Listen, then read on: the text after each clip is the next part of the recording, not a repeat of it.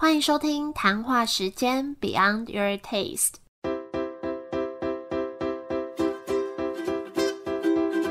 我是佩佩，谈话时间是我和 Irene 创立的美食平台，我们将会在这里挖掘美味餐点以外的小巧思与故事。烧肉店的最后一集，我觉得很不一样。这间叫做四十青烧肉。什么是青烧肉呢？我也不太会解释，所以等一下要注意听，看看老板怎么说。然后我觉得这集很不一样的地方是，啊，这集我们录的特别长，好像时间有一个多小时吧。最后我把它剪到差不多一小时，因为我们那时候就直接开始聊起来，完全没有照着访纲在聊。那虽然路很长了，但我觉得应该从头到尾都没有人。就是前面我们会先介绍什么是青烧肉，然后为什么老板要做青烧肉，跟后半段也会带入一些啊，老板身为一个创业者给大家的一些勉励。那就欢迎四十青烧肉的老板 Darren。那我觉得这间店很特别，然后是有别于我对烧肉的观念。像啊前面几间我访过，可能那种单点高 CP 值的，也访过吃到饱的。我们一般对烧肉的印象就是可能就是这两种。但是呃四十青烧肉它卖的很特别，是让你自己说好了，青烧肉对不对？因为我也不太懂什么叫青烧肉。其实。一般的烧肉，我们都可以说就是最简单，就是常听到大火锁肉之类这个这个概念。那像炭火来讲，温度也是非常高。那清烧一个最重要一个概念，就是用适当的温度去保留食材的营养和水分。适当的温度是几度？好，就是所以我们要每一种食材，不管它的厚薄度，或者是不仅只有肉而已，在我们烧肉当中，和蔬菜啊，或者是海鲜，都是蛮多人会喜欢吃的东西。所以甚至还以前常常会有客人问我们说，你们不出一个全海鲜或者是全牛的这样子？那我们就会针对每一种食材去做它适合的温度，所以你们是烤好给客人的。对，我们是烤好给客人吃，所以你们就可能会一直在调那个温控。对对，就是我们会去侦测第一个烤盘的温度，对，然后我们也会制定就是每一个食材它的大概这个温度下它大概要烤多久。对对对，那这边可以可可以跟大家分享一个很多人在烤牛排的时候一个常常会遇到的一个问题，就是牛排到底要长翻还是哦对，不要长长翻，到底对不对？超多人都会想问这个问题，可是你去看，很少人不能讲完全没有，但是我很少看到有人会真的对这个东西做出一个解释。其实肉要不要翻这件事情要看你的温度。我们怎么讲呢？就是说一般的大火锁肉吃，因为它温度很高。所以，当它温度很高下，它相对它的水分蒸发速度会比较快，对，它的酶钠反应作用会比较激烈，所以很有可能在你肉很厚的情况下。它的外表已经焦黑了，可是里面还是还是生的。对对对。那像这种情况下，我们就要常翻面。嗯。因为每翻一次面的时候，它的那个肉的温度就会降温嘛。因为什么？因为你翻过来，它又重新开始，上面的肉就会降温。我要专心一点。对。可是如果你今天是用，比如说你你是用那个像我们用我们的是用铁板，那我们可以去侦测它的温度。嗯。那我们的温度会控制在一百五到一百八之间。嗯。那这个温度的好处就是，梅纳反应大概在一百四十五度就会开始。产生，所以我们一百五是不是就可以开始产生美纳反应？什么反应？梅纳反应，它是一个蛋白质变异的一个机制。这个可能大家，这个再讲上去，我们可能我刚开始想问他，想说，嗯，应该就出现一次，然后可是你一直出现啊，因为它在它在烤肉中是一个非常重要的一个基础理论，就是说，你就看嘛，一个肉它从红色的慢慢会变白色，然后现在变有点金黄色，最后变碳色。这个过程从它变金黄色到碳色的时候，就是一个美纳反应。哦，对，那我们最想要吃的就是在金黄色这个这个区间，对不对？好。那回到我们刚刚讲的说，那问题是在很高温的情况下，我们在烤的时候，它是很容易把外面都烤到黑色的状态，那可是里面还是生的，还是或者是还是冰的。所以我们在炭火的时候，因为炭火温度可能会达到三四百度，所以在这种情况下，我们就要常翻面。嗯，好，当然不是说每秒一直翻一直翻，你要依据它的温度跟那种，你就看稍微可以稍微看一下它现在状况。如果你感觉它已经有点激烈的时候，你就要赶快翻面这样子。可是像我们的青烧是用铁板，那我们会侦测温度，大概在一百五到一百。八，所以我们就不用常翻面。我们就可以放着，让它作用到我们想要的状况之后，我们再翻面。这时候它的温度会慢慢透进去。对，汉华有一种烤肉的技术叫回温。为什么要回温？其中一面已经作用到了一个你已经到你要的一个状态的时候，比如说已经金黄色，这时候你翻面，哇，这时候它也金黄色了，这时候怎么办？就是回温，你把它放在旁边，哦，让它的因为外面的外部温度已经很高，所以它可以让慢慢把温度透进去之后，再把它拿到。烤盘上再做外面的加温，这样你就可以吃到，就是内外都是热的，而且外面是酥脆，然后中间是你想要的熟度。好这个包括在烤箱也是一样。对，就你看很多的烹饪教学，就跟他说啊，来，我们先拿出来，要先回温，然后再拿到烤箱里面，再做最后的加温的动作。对，其实就是因为啊，外在的熟度已经到，但是里面还没有到。对，可是，在我们青烧是不需要做回温的，就是我们只要。放在那边，就让它做到我们要的，呃，时间可以拉到我们要的状态之后，我们再翻面，然后让这个过程中温度就会慢慢透进去。所以青烧还有一个问题就是，可能这也是很多人不想投资的问题啊，我也不晓得，对，就是因为我们吃的时间会比一般的烧长很多。你说客人吃的时间？为什么？因为你想想看，三百度烤一个肉片，跟烤一个牛排，跟我一百五十度烤一个牛排，它的翻桌率会差可能将近快一倍的时间。它可能同样的东西，我可能半个小时就可以烤完，可是我们可能要一个小时多。对，因为我们也更重视就是客人吃的一个步调。是对，因为你说今天我一直塞给你，一直塞给你，你就一直吃东西，一直吃东西，或者是你的公盘上面都是肉。因为你可能吃的速度没有快，你可能在聊天，那你可能公盘上都冷掉了。你知道烧肉也是一个很有趣的概念，它的优点跟它缺点是同一个。什么？你你知道这个跟我们然后又可以讲到跟男朋友的道理是一样的，跟挑选另外一半一样。有时候没有，就是有时候我们挑选另外一半跟讨厌另外一半的理由是一样的。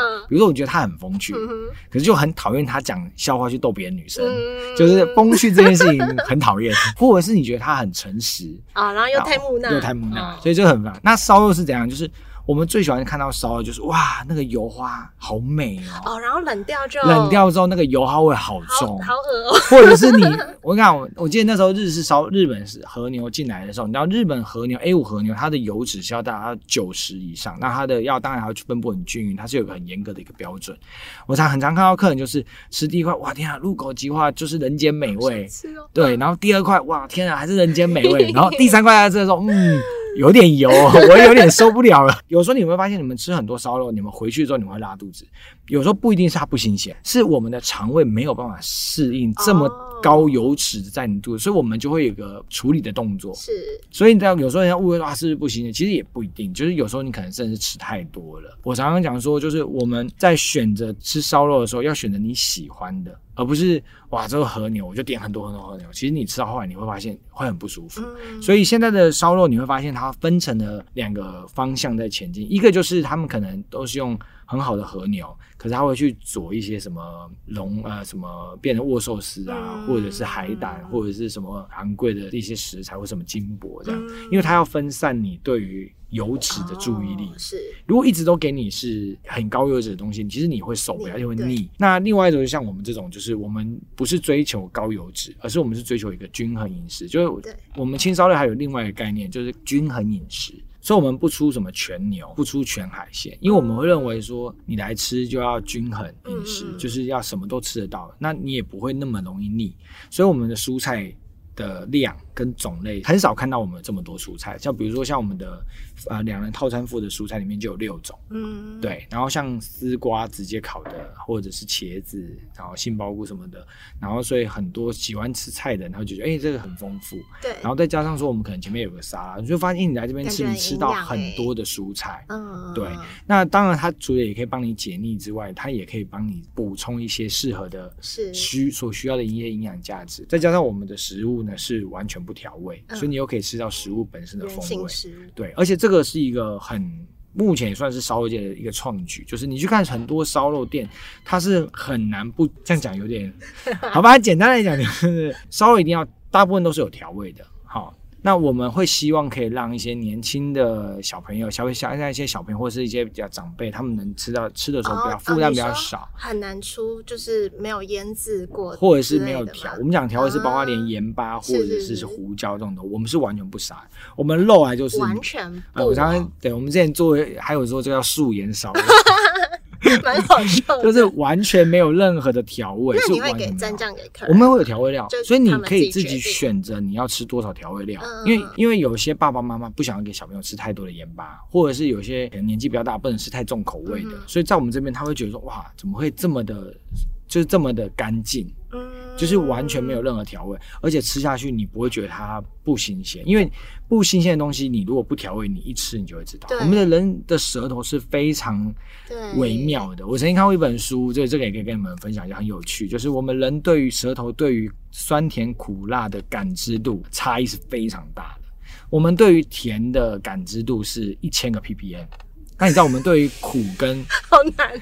辣，我们举例，这是举例 这样，一我们讲要一千好，我们就不要讲那个单位，然后我们就是要研究，就是我们花那么多时间就是研究这些东西。假设我们能吃到甜的，就是刚哎有甜哦，不是很甜，是哎有甜，有点甜甜的，你知道是大概是以一千，我们以一千就是这个以这个量词，就这个数量。那你知道我们要吃到有辣跟苦，你知道大概有多少 ppm？你就可以看，哎，这有苦哦，你知道大概多少吗？你说你说甜是一千 ppm，对，然后。苦跟辣应该更多吧？嗯，它好像更少。为什么？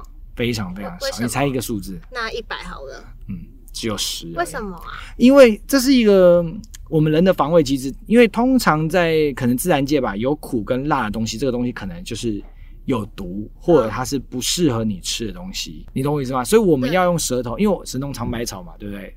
所以，所以他用舌头去尝试，这是我们最基本能尝试出能不能吃东西。嗯所以，当你吃这东西有苦、有就是有酸或者是有辣的东西，就代表这东西是可能是有害的。所以会马上会马上知道，因为它两 ppm 或十 ppm 哦哦，越少 ppm 就代表你感知度越高。哦，那我方向错误，逻辑正确，方向错误。所以回到来讲，就是说，所以这个东西如果不新鲜的话，其实你会马上吃出来。所以，我们店里最特别就是。呃，我们的食材从一开始的处理模式就跟一般的烧肉店是完全不一样。我这个如果大家有兴趣的话，这个要讲就讲太长。我们的官网上有一个青烧肉商业机密大公开，是我们的部落格一个文，你们大家可以去看。它就里面我就写的比较详细一点，嗯啊，就是大家可以去知道，就我们的食材怎么样的不一样，所以我们从处理就不一样。所以为什么我们可以完全不调味，你还吃不出任何觉得不新鲜的问题？不是我去掩饰它，而是我从。开始我就是跟人家不一样，你可以大概讲吗？大概讲啊，大概讲要讲非常久，因为要分上下集。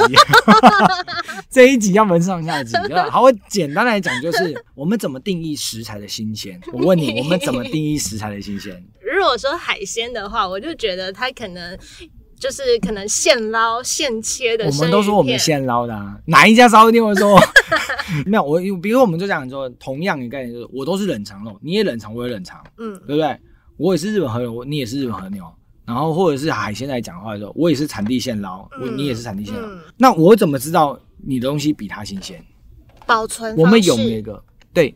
但保存方式大家都不会讲，没有，我们都没有上课，我们没有办法，我们没有办法知道。但是你只用舌头去感觉，嗯，所以如果大部分人都你就觉得哇，像这样都很新鲜的话，那他一定有做一些比较不一样的东西。可是我们怎么去定义它？最主要的目的就是知道它新不新鲜？没有，应该讲说我我们怎么。确认就是它的模式，我们用逻辑去反推它的模，它它用的模式是不是可以符合这个定义，就是代表它新鲜。那我现在先讲哦，不然你会搞，感觉你就充满一个疑惑的一个。哎，我今天那个六点半就起来。食材新不新鲜，不管你是肉类还是海鲜。一定以两个为主，一个就是原生细胞的存活率，太难了，跟走错棚了，细菌的那个增长的数量，嗯，就这两个会来取决你这个食物新不新鲜。所以它保存妥当嘛？它保存妥当的话，它的生菌就会少，它的原始原生的细胞保存就会多，所以它就会是新鲜的。所以你你要讲的是，就是你们的保存方式。就是以先前条件都都一样的话，然后你们的保存方式跟其他人特别不一样，就是不一样的，所以我们的会维持在非常新鲜的。所以你又想问说那是怎样不一样，是不是？OK，我本来想说大家可以上我们的网去看，因为他这里要讲，他就是讲一下，就是其实上网查都可以查得出来。我们最常讲的是，我们肉会分三种肉。嗯，第一种就是我们常常听到可能冷冻肉，嗯，好，或者是冷藏肉跟温体肉。嗯，那我们来问一下，说这三种笔记，OK，你看我的笔记，OK。但是我也很纳闷，因为如果没看，我会以为可能冷藏肉会是，或是温体肉是最新鲜。温体肉要看要看产地。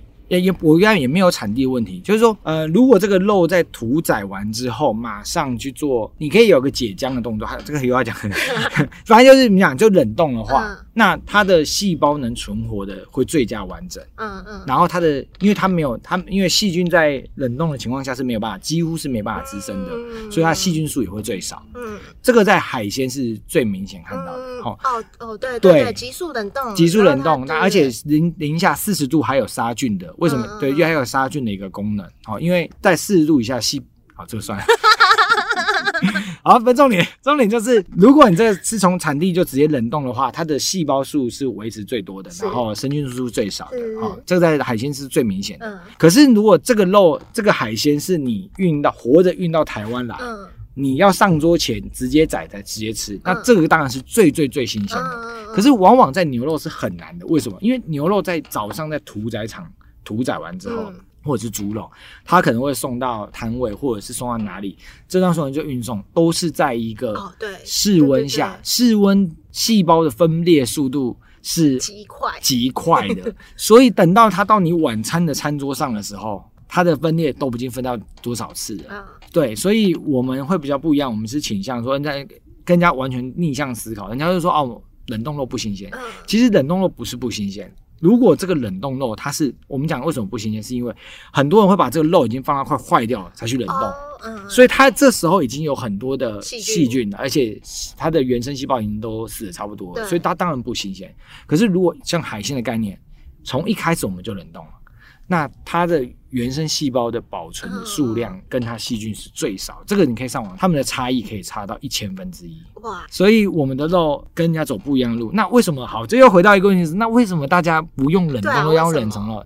这一定，因为这一定是一个一个疑问。好，我要讲的就回到我们刚刚讲，为什么牛排要长斑？跟完全是出自于我的好奇心在 问问题。假设你是冷冻肉的情况下，你中间的温度。也是很低的嘛。我们讲说正常冷冻，我们讲我们讲不要讲到二十度，我们可能让它可能到个负个五度，负五度好，就一般的。哦，会烤比较慢，会烤比较久，而且你外面的温度过高，你的外面都已经烤到你要的熟度，可是中间却是什么？然后因为你们是青烧肉，所以你们可以这样子用。我们可以让温度慢慢透进去。哦，我我来点天分。有有有有有，你有 get 到？所以为什么一般的炭火它没有办法做这样？它一定要让它只用冷藏肉，是因为冷藏肉它中间的中心温度会比较高。嗯。会是是可能呃可能三四度或五度，所以它要加热的时候，它不用花这么长的时间。所以为什么我们的翻桌率会比其他的的会更，或者烤的时间会比其他来的更长的原因在这里，就是我们第一个，我们为了保求食材的新鲜，我们是用冷冻肉，嗯，而且是有追寻这种就是很新鲜的冷冻肉。嗯然后第二就是我们的烤的速度，因为让温度慢慢透进去，让它保留食材的水分跟营养。哦，高温还会破坏食材的营养价值，所以我们又。让它用比较适当的温度去烤，所以会整个时间拉得非常长。哦，对，所以可是我也觉得这是我我这就是当初我为什么会想要开这间烧肉店的一个缘故，就是我想要追寻的就是很轻松的吃烧肉，对，而不是一直烤一直烤一直烤，然后这种一直很很仓促的那种感觉。对，所以一开始大家问我说你为什么想做这个，我说一开始我就想做一个我喜欢吃的烧肉，嗯嗯后来我发现我想要感受到是人跟人之间那个温度。怎么说？因为时间比较久嘛。不是啊，是也是，也是 对。然后更重要的就是，最后我现在想要的是一个未来。好，我举例就是说，一开始我就想要做我想要吃的烧肉，后来我发现很多客人给我们鼓励。就是他说哦，我觉得这烧很棒，很新鲜，我可以带我的小朋友来吃，我可以带我的爸妈来吃，他们可以真的吃到。而且你知道，长辈真的对于食材非常挑剔。对，他说哦，对对，我亲也没塞。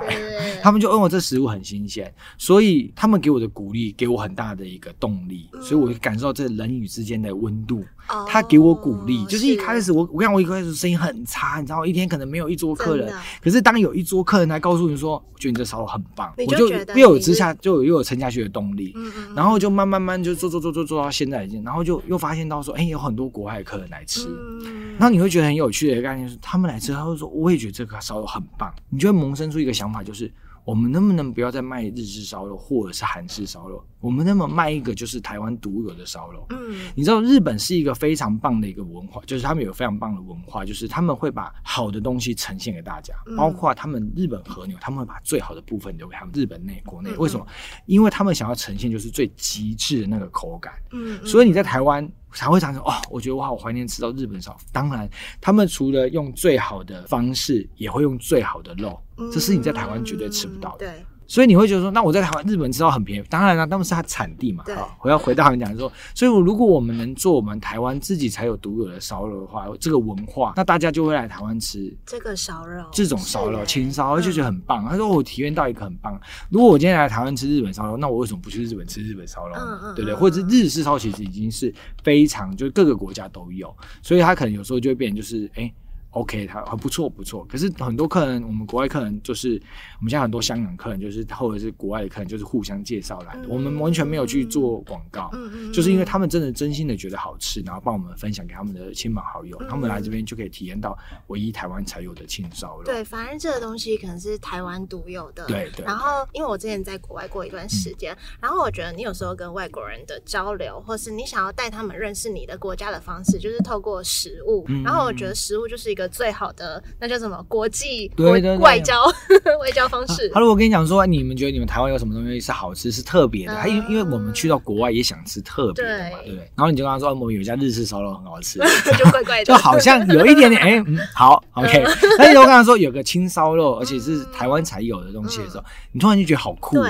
所以我刚刚讲说，后来想要卖一个未来，就是我想要有一天可以跟我的小朋友讲说，哎，你看你爸做了一个很酷的东西，是只有台湾才有的东西，我们改变了很多。不一样的东西，你看，我们不需要再去强调高温，它可以减少很多东西。你知道高温产生了很多很不好，比如说油烟。是，好，你说啊，我们油烟没有闻到，没有说它都吸掉了，可是它会排到外面去。嗯嗯嗯。现在的技术是没有办法百分之百的把油烟都过滤掉，嗯，所以它还是会把油烟排到外面去，造成空气污染。然后第二个就是高温的情况下。它会把食材的，我们讲会变异，它会产生一些我们常讲不好的。那这个网络上也查到，先说什么什么吃一次烧肉是吸两万根烟的一个，但我觉得是有点夸大了，我觉得没那么夸张。可是我一他想要表达就是啊，油烟的那个量是非常夸张的多，对对。可是我们这样就是可以就可以减少很多的油烟，就可以带给一个呃，我们常我常常跟我呃同仁讲说，我们未因为我有小孩，就是我们未来小孩想要生活在什么样的环境，就取决我们现在的。选择，嗯，所以就是说，如果我们现在选择的是较为健康的一个模式，或者是较为环保的模式，或者是较为营养的模式，对于他们未来讲都是好的。嗯嗯嗯，对，所以这是我我觉得啊，清烧的另外一个特点哦，除了就是适当温度、圆形食物，然后还有一个就是均衡饮食的一个概念。对。然后你刚刚讲到客人的回馈这一点，你们还有很特别的一个，就是你们在 Google Reviews 上面是四点九颗 星。哦，这个这个我不要讲，我跟大家讲说，坚持比你努力更重要。我跟你讲，我一开始的时候，我我我我记得我刚做的时候，这是零负评，不可能零负评的，没有人可以做到完美，这是不可能的。我常常跟我的员工讲说，有时候有些客人他们进来，他们可能就很挑剔这样子。我刚刚说这是正常，因为我们一定会遇到一些比较高端的客人，他们吃过、享受过的服务非常的好，非常完美。可是他必须要理解一件事，我们并不是卖他一。一个客单价四五千块的烧肉，对，其实现在客单价八千块的烧肉都有。我我也是听到，我是有点吓一跳。我说到底是吃了什么？对，我们的客单价非常的，我自己觉得算蛮亲民。我们有完整的桌边服务，但是客单价一直在维持在一千五以下，而且是客人是可以吃到觉得蛮饱的。这就是因为我想要推广轻烧肉。如果我把价格拉的这么高，我只能限定让高端的客人才来吃。然后如果可能比较小资族，他们可能就要花非常多钱。但这就不是跟我想推广这个烧肉文化就会大大。我想要让大家都吃得起的一个烧肉，好，或者是大家都可以很开心的来吃，所以，我我们的评价每一个评价，我可以发誓，每一个评价都是客人真心给我们的鼓励跟加油。我们不是最完美的，我们一定有我们的缺点，有我们的不好的地方。可是这些客人他是他喜欢我们，所以他可以把这些缺点给忘掉，或者是他可以不重视这些缺点，因为给我们这个五星评论。所以我常常跟我呃，我会跟我的。很多客人会说：“哦，你们我们很多客人打来电话说哦，我一定要来吃吃看。说因为你们这个四点九颗星，这个评价太高了，我一定要来吃吃看。那样我一定会说你冷静，你不要激动。这些客人他喜欢我们，嗯，所以你要先了解你的饮食习惯。假设你就是喜欢吃炭火，你就是喜欢吃那种调味过的东西，那我会建议。可能不是那么适合你，我会把他说你不要来，打电话就来过滤客人。就我我也当然知道，他要表现的很喜欢才会可以。没有没有，不用到很喜欢，就是起码你会勇于尝试这件事情。你不能说你你你有一个刻板印象，就是烧肉应该长什么样子。我记得我当初在一开始在我有一个目标，就是我想要看看能做到什么程度。我也没有想过我可以做到这种程度，就是我们我们有三件事情不做。我们不会用客食材跟客人交换，嗯，然后我们也不用去买评论，嗯嗯嗯，应该是两件事吧。然后我们就是让客人自己去决定要不要给我们评论。嗯嗯嗯。我几乎还没有看过有一间烧店可以不用这两种方式，不买不交换，可以做到现在四点九颗星九千多个评论。嗯嗯嗯。但一开始你说我才，我一开始也才可能才从一百、两百、三百，我们就是一直坚持的去做，不管这个客人怎样，我们就是坚持去做。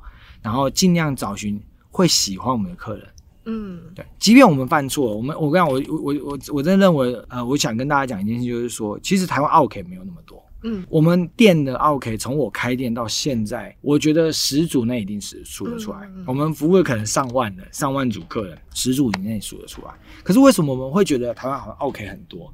是因为坏好事不出门，坏事传千里。嗯嗯，就大家会把坏事就是哦一直讲一直讲一直讲，把它当成传话，就好像感觉我们常常听到台湾的 OK。其实台湾的文化，我觉得台湾最美就是人。我觉得至今我都还是这样的相信，因为我们很多客人来了，他给我们很大的包容。比如说，我们今天可能不小心多接了一桌，我真真遇过一个客人多接了一桌，然后他来，我跟他说真的很抱歉，他跟我说没有关系，忙中出错是理所当然。他就说我下次会再对，你会觉得很感人。对，即便我们常常犯错，客人也会觉得说我们很努力的，然后他就说没有关系，没有关系。所以我们的评价有负评，绝对是有。可是大部分的客人都愿意包容我，但是我自己觉得人是相对的，我觉得一定也是你们的态度或是什么的，让对方感受到，他们也才会想，就是愿意以同等的态度来回回馈你。对，所以这个就要就是你从员工的训练有一个很大的重点，就是你要让他们感受到快乐。嗯嗯嗯，因为当他们快乐的时候，他们就会把这样的心情对用在客人的身上。当然，我不是只用钱。我还跟他们说哦，你们应该怎么样怎么样做，跟他分享很多东西，可以让他们在那边学到很多东西。嗯，然后当他们服务好这个客人，客人打从心底给他们评论的时候，他们会得到成就感。嗯，所以这样的东西它会形成一个正向的循环。所以我的店几乎没有任何广告，我们逢年过节也没有任何特别的服务。所以可是我们的客人还是源源不绝，源源不绝。原因就是因为我认为最好的行销。应该把钱花在员工身上，对对，员工的培训身上。当他们觉得好的时候，他们给客人感受到就，所以很多人都会跟我说，他说：“我觉得你们可以把十七岁、十八岁的员工服务的这么专业、这么有热忱，是非常难得的。”嗯嗯，哎，真的要取经哎，因为我自己其实我也觉得员工是一间公司最重要的资产。对对，所以，但我我我自己觉得，我不是一个，我讲到这，我必须要讲一件事情，就是我不是一个好的。商人，但我是一个好，我自己觉得我是一个好的创业家，因为我从零到一，我一直坚持我想要做的事情。可是我从一到二，一直都会遇到一个瓶颈，就是我也是，对，就是很难把这个商业模式扩大。我后来想，我后来跟我自己讲一件事，我就是说，我说成功不一定要在我，也许可以在我的孩子身上，或者是我们可以找到适合的人，因为我的年纪。已经越来越大，而且我又以我的家庭为一个重心，所以我变得，我可能我要自己去取舍。如果我还想要去冲刺我的事业的话，那我的家庭势必就会被冷冷落。所以我希望还是可以兼顾。在这种情况下，我就要告诉我自己，有些事情不要太在意。跟中心思想就是。我不知道我可以做到什么程度，但我每天都是很认真的在做。嗯，也许有一天会被别人看见，或者是有一个什么很好的机会，我可能可以往上走。嗯，我会等待那个机会，可是我不冒进。嗯嗯嗯。好，那我会兼顾好我的家庭跟我的事业。就是你要告诉自己，要让跟自己妥协。嗯，不然你会让自己困在那个世界，你会很痛苦，你会每天过得非常不快乐。这个不快乐不仅是会你自己不快乐，你还会感染给你的小孩、你的家人，然后同人这样子，然后你会整个就会活在一个很不快乐的世界。所以为什么很多人在创业很容易躁郁症或者是忧郁症，就是因为你太追，呃，就是你执着了。嗯对。可是我觉得，就像我讲，呃，我一直跟我们同仁分享一个我很喜欢的一部电影，叫做《三个傻瓜》，嗯，就是追求卓越，成功自然会追上你。嗯嗯。所以。我的概念就是，我从一开始的评论，我没有要去追求评论数，我也没有追求几颗星。对，我追求的是让客人是真心的喜欢这家店。对，然后给我们评论，我们就是这样一点一滴、一点一滴、一点一滴。如果你是买来的评论，或者是你是交换来的评论，对我来讲是没有太大意义的。嗯，因为一个客人他是你最好的推广者。嗯嗯。所以当他在你这边吃的真心觉得好吃的时候，他会推广给他朋友。没错。我不知道我能走到什么程度，但是我会坚持一直走下去。嗯，然后也许有一天我有机会，那我们就跟着机会往上走。嗯，如果没有，没有关系。愚公移山有一个很重要的概念，就是也许我今我这一辈子没有办法把这座山移走，但是我的子子孙孙只要继承我的意志，他慢慢就会把这座山移平。而这样的意志呢，它不仅仅只是会改变这件事情而已。它还能延呃蔓延出去。当我在跟我员工教育这些事情的时候，跟他们讲，你一定要用热情去做，然后你不要认为说这个过程中你只是为这些人在打工，你也为了你自己，因为你会培养良好的呃工作习惯，然后你会培养培养正确的一个价值观。不能讲说是正确，但我认为是积极向上的价值观。好，至于正不正确，那我觉得因人而异。对，而这些东西它。会跟着你一辈子，而钱你可能左手进来，右手就花掉。对，但是你有一个良好的技能，不管是你的反应会越来越快。等于我们要跟客人收秀或者讲话，你的讲话的方式，因为我们有遇过好几个员工，就是一开始来的时候他很木讷，可是现在都能侃侃而谈。你说我能有没有带大家？一辈子的改变，我觉得我有，嗯，对。虽然我不，我不，我不会奢求我的员工要跟我跟到最后，可是我觉得很重要的是，我改变了他，嗯，对。那如果他又能把这样的思维再传下，再传下去的话，那我们就可以用让这个世界往我们好的方向越走。就像我们刚刚讲，如果我们只会把坏的东西一直往下讲下去，然后大家就很冷漠的对待彼此，嗯，那这个社会就会往。很冷漠的方向前进。嗯嗯嗯嗯。所以我觉得我们有很重要的责任，就是我们要把好的东西传承下去，才能去对抗那些不好的东西。嗯，这是我当教育者哦。我觉得这个应该也是一个创业者必须要具备的东西。我觉得是哎。所以我说我可能是是一个比较好的创业者吧。我就是我永远是觉得我自己是比较辛苦，不不，就是我会很。跟着他们一起做，又不管是洗碗或者什么，可是我觉得这个真的是到如果开分店连锁的话，会比较辛苦一点。所以我一直很希望可以找到对的人，我们就把他交，就可以 copy 成两间。对，那大家都善待员工，然后就这样一直开枝散叶，所以它的速度会比单纯的加盟慢非常非常多。对，所以我当我就跟我说，我不用急，就是我觉得这部分我跟你很像。对，就是我们可以一起。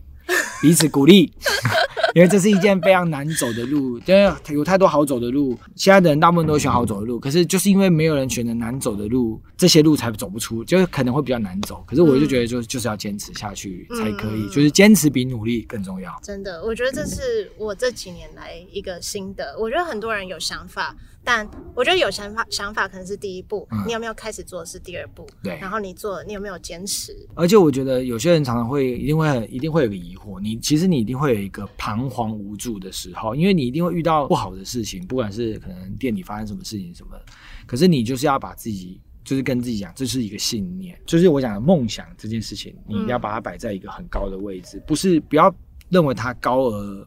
追不到，嗯，而是因为它够高，所以它才可以在任何一个角度，就算你前面挡了一座大山，你还是可以看到你的梦想在那边。你就是不断的往前进这样子，然后你才不会彷徨无助。所以我觉得有这样鼓励年轻人，就是梦想不要害怕，就是你定的越高，你爬的机速度就会越快。嗯，可是你不要。就是只是讲一讲而不去动。我跟我觉得人生最丢脸的事情，不是被人家笑说什么你的梦想是一个什么当老板，很丢脸什么。我我有些人可能会取笑，同台取笑，哎，你不是要当大老板什么什么，可能会有人那样讲，或是像我们小时候人家用功念书的同学就会说，哎，你不是要用功念书，怎么在？对，其实不用去在乎这个，重点是在于说。当你的梦想够高的时候，你会做什么事情都会非常有目标，而且非常有动力，因为你知道你只要持续的做，你终究会做到。对，所以我才我不跟我我就跟我同事分享，就是说，我说你每天进入零点一一个 percent，两年九个月之后你就进步了一百 percent，对对所以你就会变成完全全新的人。可是你能不能坚持下去？但是我觉得换个角度思想，就是就是因为众人都不坚持，而你坚持，嗯所以成功就会是你。就是当你看到别人都不坚持的时候，你更要警惕。嗯，也许你也可以小小小用一个比较，就是哎、诶他们不坚，他们不努力，所以我承诺几率就高多了。嗯因为我们不用就很多，像我都会跟同事讲说，你看，呃，今天以我们店来讲，就我今天如果想要提拔一个店长，比如说我们店就八个人，我们不用跟全世界的人比，我们就在跟我们其他三七个人比，嗯那我是不是就有机会成为店长，领可能五万、六万、七万、八万的薪水？嗯嗯嗯嗯对不对？所以坚持做对的事情，或者是陪让自己越变越好，你总有一天会被看见，只是时间长短。可是如果你一直站在原地，你不可能被看见的。对，所以我认为，在我们年轻的时候，就是最不怕别人讲，因为大家会一定会给你包容啊，你还年轻，你还年轻。嗯可是当你到你三十几岁的时候，大家就不会觉得你很年轻了，就会觉得你怎么还会犯这个错。所以我一定要鼓励现在年轻人，就是给自己一个很高的梦想，然后勇敢去追。因为你现在是大家都可以包容你，就问你就即便你犯错，大家也会包容你，所以你是更可以勇往直前去做的。可是最怕的就是你现在不去做，你一直跟自己讲说“我还有时间，我还有时间，我还有时间”。可是当你发现你时间，因为当别人还在努力的时候，你会发现一件事，他们已经成功，因为比你早努力的，嗯他可能已经二十几岁成功，然后你又开始埋怨说哦，因为他怎样，因为他怎样，然后你又继续等等等等，等到你三十几岁的时候，你又更没有体力，然后到时候你会觉得更丢脸，你又更动不了。所以我都会跟我的同仁讲说，我都会问他们说你有什么梦想。然后我就跟他说，我能帮你的就是我给你一些正向、叫积极向上的概念，或者是如果你假设你需要去执行这个梦想，你想要请假，我可以尽量配合你的排版。嗯，对，就是我我我认为我给可以给他们东西是呃，就尽量帮忙这样子。对，因为我也会希望他们能成功。对我们其实我们力量很小，没有错。可是其实有的时候比你想象中还更加坚硬、更坚强，就看你怎么走。我常想做好事，你不一定要捐钱给别人。嗯你只要把自己一个身份做好，你做好一个爸爸，做好一个老板，做好一个老公，嗯，你就可以感染你身边的人，嗯嗯，然后让他们变得很好，让他们变得很快乐，而这样的东西就会一直扩散出去。嗯这就是做好事对最基本的做好。很多人就是不懂得做好爸爸，不懂得做好一个老板，或者是做好一个老公，然后就是想说捐钱就是做好事，或者是觉得那是一个很奇怪的，就是你你没有把自己的责任做好，嗯而你用钱只是也不能说用钱不对，就是我们做好自己的，我们有余力再去帮助别人你刚刚说你是两个孩子的爸爸，啊。对对对，你如果没讲，我真的还看不出来，看不出来你是。我觉得我我常常讲这些东西的时候，大家都会说我就是一个呃好像很有赤子之心的一个小朋友这样。我觉得我我从来不在乎，我从很多这是好事。大家都会说我长不大，我就跟他们说，我就是要长不大，对啊因为我就是要有，就像我讲，年轻人这个心，对我才能继续冲下去，我排除万难，不管你给我任何攻击，我都能快速的恢复，然后继续往前走嗯这样子。所以我常常我太太常常讲说，我们家有三个小孩，嗯。一个是两个细汉英娜，姐朵汉英娜，然后我就是比较大的那个小孩这样子。可是我还在工作的时候，我还是很很认真、很认真这样子，所以我也会希望就是说，不管你现在年纪。如果你在听的话，你可能年纪比较大，你也不要让自己去失去那一份热忱，因为你不会知道你到底能改变多少。也许你现在年纪更大，其实你可以救更多的，你可以改变更多，因为你能力更强嘛，所以你更应该要去帮助更多的人。然后，如果你很年轻的话，那你从现在开始去累积你自己的实力，你不要去担心你赚不到钱，钱会追上你。嗯嗯这世界上钱是最不值钱的东西，嗯而你才是最值钱的东西。嗯嗯，对，所以我我都会这样跟我同事讲说，最重要就是自己，一定要培养你自己。对。我们完全没在仿纲上，差不多，差不多，差不多，有好像好像好像。都有讲到重点。对，我有稍微带到带到，当然也很谢谢，就是因为我我觉得在我们的烧肉店，我只能跟我的员工讲，当然说那时候你找我我觉得这就是我们我们做这个的，我们其实流量不高，嗯然后你看我们的 IG 那个粉丝数也不高，所以你说什么帮你们打多大的广告没有？但是我觉得我们存在的意义就是有一个地方方，然后我我们想要让店家的理念被更多人听到，就是就像你讲，哪怕只是五百个、一百个人、两百个人也也好。如果在这两百人中有一个人他相信了，你就改变了一个人，对对对，甚至是有一个人是一个很重要的政府官员或者是艺人，他听到你的言言论，他感动了，他愿意去做，对，他就可以改变更多的人。对啊，我们要做的事情就是，不管谁不相不相信我们，只要我们坚持这件事对的，我们就要自己去做。所以有同仁问我说：“他说我也被伤害过，就是 被被被骗过啊，员工就是等。”我说不重要，因为我重要的是我坚持我自己走的路。我每天过得很快乐，很很睡得很安稳，我问心无愧。嗯嗯嗯，所以我活得很快乐。嗯嗯，所以我跟我的小孩也都活得很快乐。我就刚刚讲说，我们不要让把。不要让自己局限在一个一个框框里面，呃，让自己活得很痛苦，然后身边人都很痛苦。我们要活在一个有梦想、有有热情、有有有一个很好的对这事业，不管你在做什么，是对这事业有帮助的，你就会做得很快乐，你会很有成就感，你也可以很昂首，就会很大。像我现在很大声讲，我也不怕人家笑我，所以我就说，我就觉得保持赤子之心是一个很重要的一个。很多人就说啊，我老了，我我不行了，我老了。我跟你讲，很夸张的是，我连二十岁的孩子都跟我说 啊，我老了，我不行。我说你才几岁啊？他们很常讲的，其实就是自己给自己的框架。所以我就跟大家讲说，找梦想一个就是你要找你自己快乐的事情。嗯嗯嗯。所以当你在做快乐事情的时候，你会更有动力。嗯。我现在就是活在这样的氛围，所以我会觉得说我不会累，我不会很累。有时候会有一些小挫折，可是我可以很快的从回到。就是因为我维持这个心态，就是我知道我想要做什么，而且我我做这做这件事情是对这社会是有帮助的。然后我对我的小孩很好，我对我的身边的人都很好。我希望让他们都改变，让他们都可以找他们自己的梦想。所以，我每天活得很有意义。所以，不管你现在的工作是什么，你只要转换，你可以去帮助你的，不管是下属或者是你的同事。嗯，也许你会更累。可是，如果当当然我们讲还是要。以自己的能力去去做，也许你现在已经工作已经非常多，你就不要说哎，你的工作交给我，然后自己就过劳死，这是不对的。就是说，以你自己的能力去去帮助其他的人，而不是去想说。好像好事一定要是什么捐钱啊，什么什么很夸张的，不是不用用，你只要做好你自己的事情，就是做好事。对，所以而在这种情况下，你也会过得非常的快乐，非常的充实。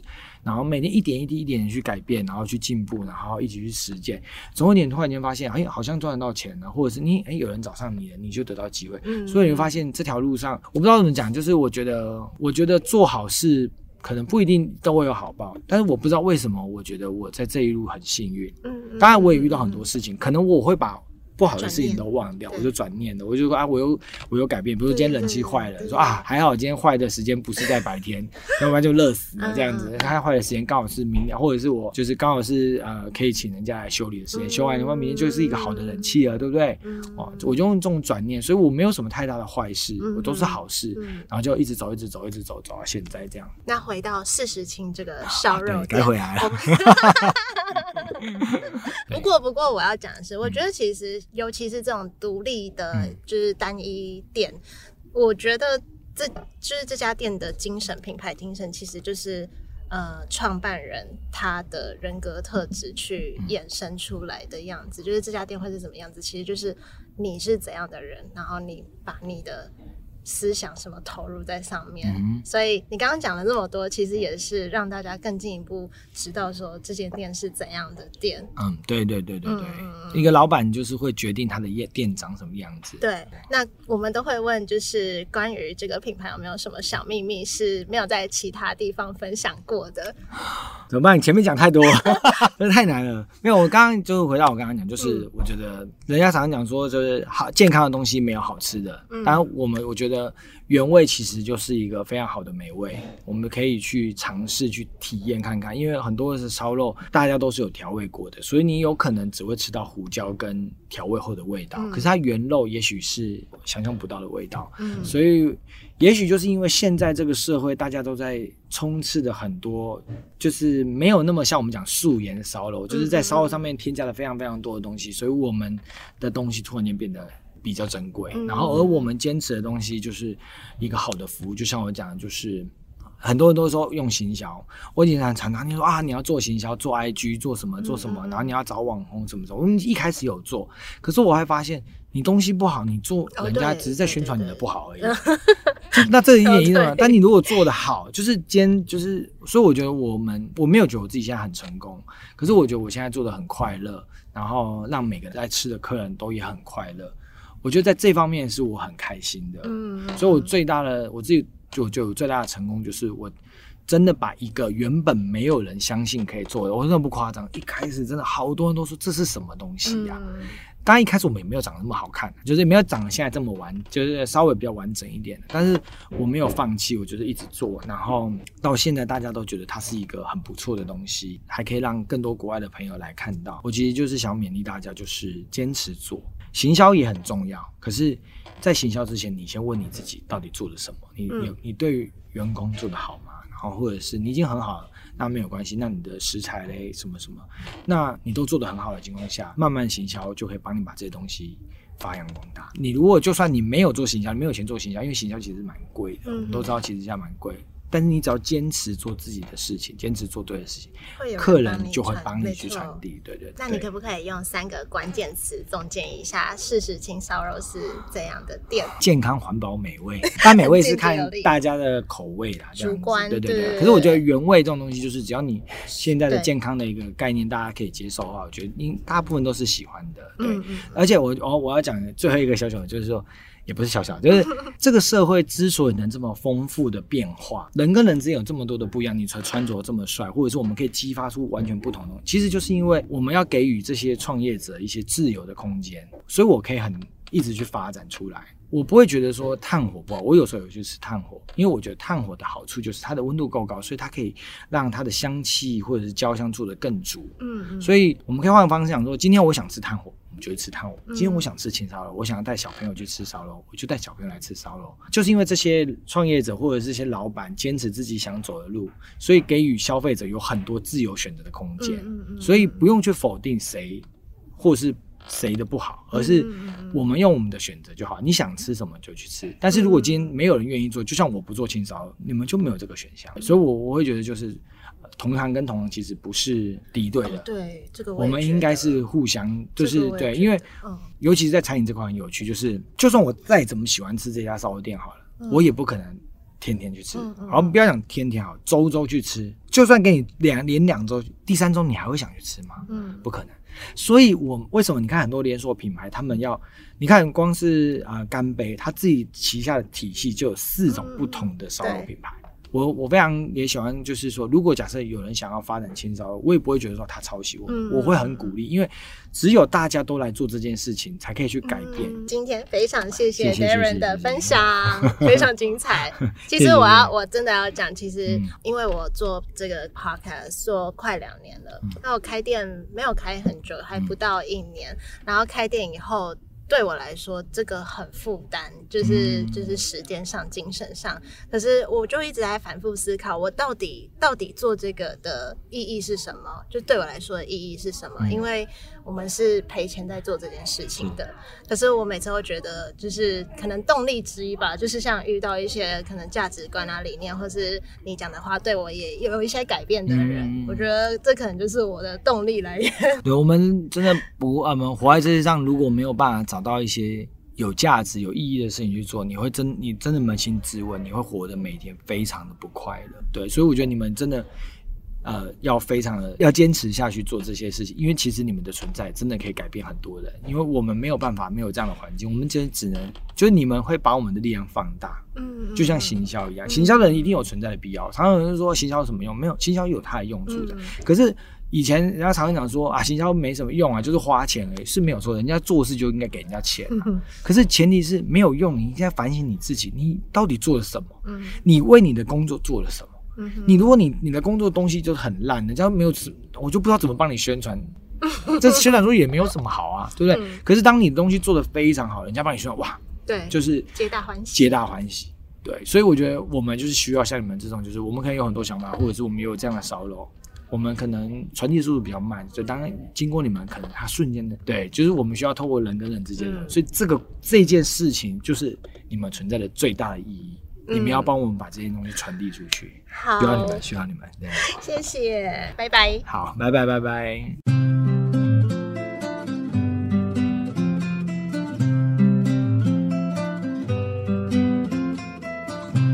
谢谢 Darren 精彩的分享。那天跟 Irene 有去店里用餐啊，真的非常特别，跟我们一般想象的烧肉店很不一样。首先是天花板都是类似那种紫藤花的装饰，然后几乎没有什么油烟味，也有专人全程桌边代烤。我觉得桌边代烤可能蛮常见的，但是全程桌边代烤我自己不太常见，所以这点也蛮特别的。然后会很细心的解说每一块你正在吃的肉啊，它是从哪里来的，它要搭配怎样的调味一起吃比较适合。我觉得是一个很特别的烧肉体验，然后也会觉得你吃下去的东西是非常健康的，就推荐这家店给大家。如果有兴趣的话，也可以去体验看看。